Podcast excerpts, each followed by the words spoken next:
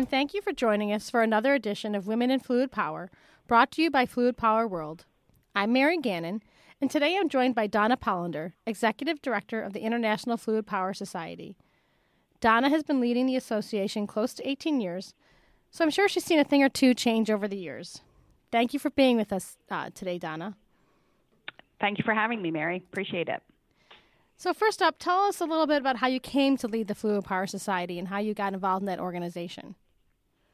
Okay, well, actually, my career in fluid power started back in 1995, uh, where I got a job as a part time bookkeeper working for an association management company that managed the Fluid Power Distributors Association. Oh. Um, and so I worked with that association management company for a number of years and kind of worked my way um, up into the company. And then in 2001, my association management company was sold to another, uh, and and it was um, Innovative Designs and Publishing, and it became IDP Management, mm-hmm. and the Fluid Power Society came to my office then, and that was in 2001.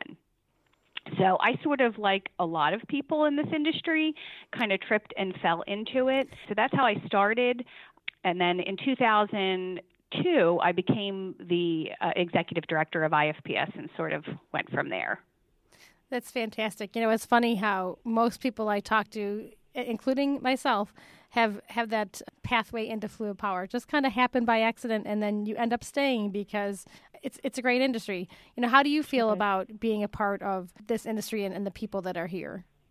Well, I'll, I'll tell you what I tell everyone is that the fluid power industry is the smallest big industry uh, in the United States or in the world, I think. And it's so close knit, and the people are terrific and I think because I work for a volunteer organization, I really get the opportunity to see how people who work in the industry want to give back, that they appreciate the fact that the fluid power industry provided them with a career. Mm. And they appreciate it so much that they want to give back. And they volunteer not just through the IFPS, but I saw it when I worked for the FPDA. And I have a close relationship with the NFPA, the National Fluid Power Association, as well as the uh, Canadian Fluid Power Association. It's a great industry to work in, truly. It truly is. I was just having a conversation with someone the other day about how people may may leave companies, but they don't leave the industry. So they may go from company A to company B and maybe company C eventually, but they're still staying in this market because it, it is. It's it's kind of like a family. Absolutely. You know, I've even seen people who briefly left the industry and it made me sad. I'm like, oh my gosh, I can't believe it. And before you know it, they're back. you can't get away. and that's a good thing. yeah. In terms of women in the industry, what types of progress have you seen over your career? And because you've, you've been around for a while, you've probably seen a lot of uh-huh. changes. I absolutely have. And back in the day, honestly, when I started attending the FPDA meetings, and they would have, you know, somewhere around 300 people attending, the delegates were 90 seven percent men. So mm-hmm. it's very rare that you saw uh, a woman delegate at one of those meetings. And that absolutely the dyna- dynamic there has changed uh, over the years. And even when I took over uh, running the IFPS, we had had one female president and two or three female board members back in 2002 and 2003. And right now we have four female board members, and we've had three past presidents that are female absolutely see a change. Um, and I and I think the industry has changed, but I think the opinion of fluid power or working with your hands in general has changed over the years. And it's i guess i don't know if it's marketed more to women or young girls in high school. So they're they're looking at industries like the fluid power industry like hey that you know that's a, a definite career um, possibility for me. So i think it has absolutely enhanced the the industry. It's great. That's good to hear yeah. How do you think we can uh, kind of keep that momentum going, momentum going, and, and keep promoting more women to, to get involved in fluid power? I know you guys, you know, probably do some of that with your certifications. We absolutely do, um, and we see um, increasing number of women getting certified, which is terrific. I just think that we need to continue to, as parents, as people in the industry, encourage young females to get involved and not be, um, I don't know if you want to call afraid of the stigma that might be attached to it or whatever it is but we just need to continue to encourage young women to get involved in in the industry engineering mechanics you know whatever whatever it is in the industry. Absolutely. So tell us a little bit about what's new at the ifps i believe that you guys have a new reference book um, that you do. just released I am telling you, Mary, this is a must have book for anyone who works in the fluid power industry. It is uh, almost 400 pages. Wow. It is uh, full color. It, it, references all the latest um, ISO standards. It is just a terrific book that I anyone from someone who is maintaining a hydraulic system all the way up to someone who is designing a hydraulic system needs to have this book. It's terrific. It's going to be great for the industry and I think great for IFPS as well. Wonderful. Anything else new that you wanted well, to kind of talk about? Yeah, our certification programs are constantly being updated uh, with the latest technology. I, I, highly encourage everyone listening to the podcast to check out our website, see what we have available.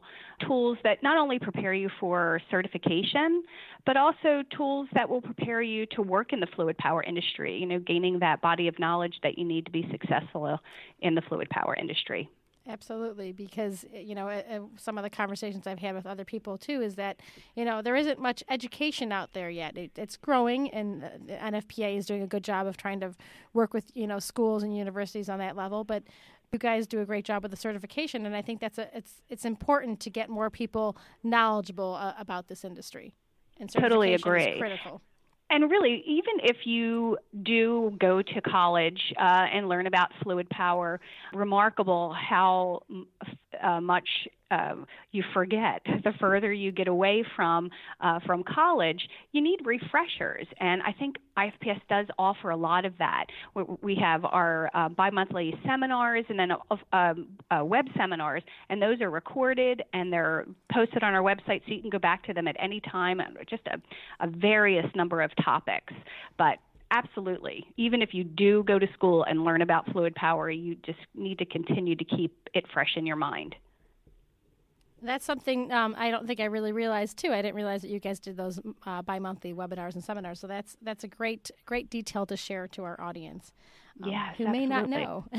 yeah, and they're not they're not um, necessarily certification review related. They're just general fluid power topics, and we do pneumatics, hydraulics, industrial, mobile, all the different industries in terms of the certification, uh, tell us, tell you know, most people probably know, but I'm sure there are some people that aren't really familiar. How, how do they work? And, and and once you get certified, does it last for a certain amount of time? Do they have to renew it? How does that work? Sure. We have a number of certifications. Uh, some are mechanic and technician certifications require you to take and pass two tests, uh, a written test as well as a job performance or a hands-on test. Our specialist level certifications are all one uh, written test. Um, our test can be done online or you can do pen and paper, you know, fill out the bubbles. And so a lot of people ask, you know, when is the course? When do I when can I take the class to get certified? And we don't require you to take any class to get certified. Mm-hmm. We do offer certification review training, but it's optional. You can, once you apply to get certified, you will receive a study manual ranging from 200 to 300 pages. You can self study to prepare for certification, so you don't have to take a course. Okay. Once you pass the exam, the certification is good for five years. And then you need to recertify. Another thing people get very worried oh my gosh, I don't want to take the test again. and as long as you recertify and prove to us that you have had ongoing education in the five years that you got certified, you don't ever have to take the test again. That and that's good to know because I feel like that's a great way to to ma- ensure that you know people that are using these systems and designing these systems are, are really knowledgeable about the standards and all the technology updates that are happening. So certification is definitely a, a great way to go.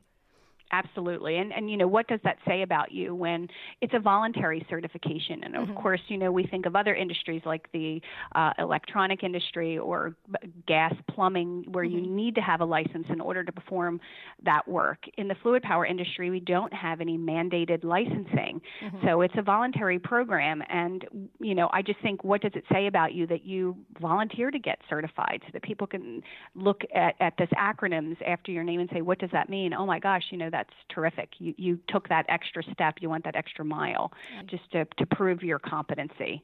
So, anything else you'd like to add about uh, what's going on? Any meetings or events? Of course, IFPE, the big show, NEC happens every three years. We'll, we'll have a booth there. We'd love to see um, people stop by and say hi. We'll happy to answer any certification questions. We will have uh, copies of the, the reference handbook there for sale. If you want to take it with you, you can, or place an order and have one shipped to you. But that's the next big show we're all looking forward to. Great. So people should probably visit your website. It's if, ifps.org, correct? Correct. For That's information it. on the reference handbook and um, for your IFPE booth number. Absolutely. Well, thank you so much for joining us again today, Donna. I really appreciate it. Oh my gosh, Mary, thank you so much for having me. It's been great to learn everything that's new with the IFPS, how you guys are continuing to move the industry forward. Thank you. We're working. And thank you to all of our listeners for joining our Women in Fluid Power podcast series. For more industry news and updates, visit fluidpowerworld.com.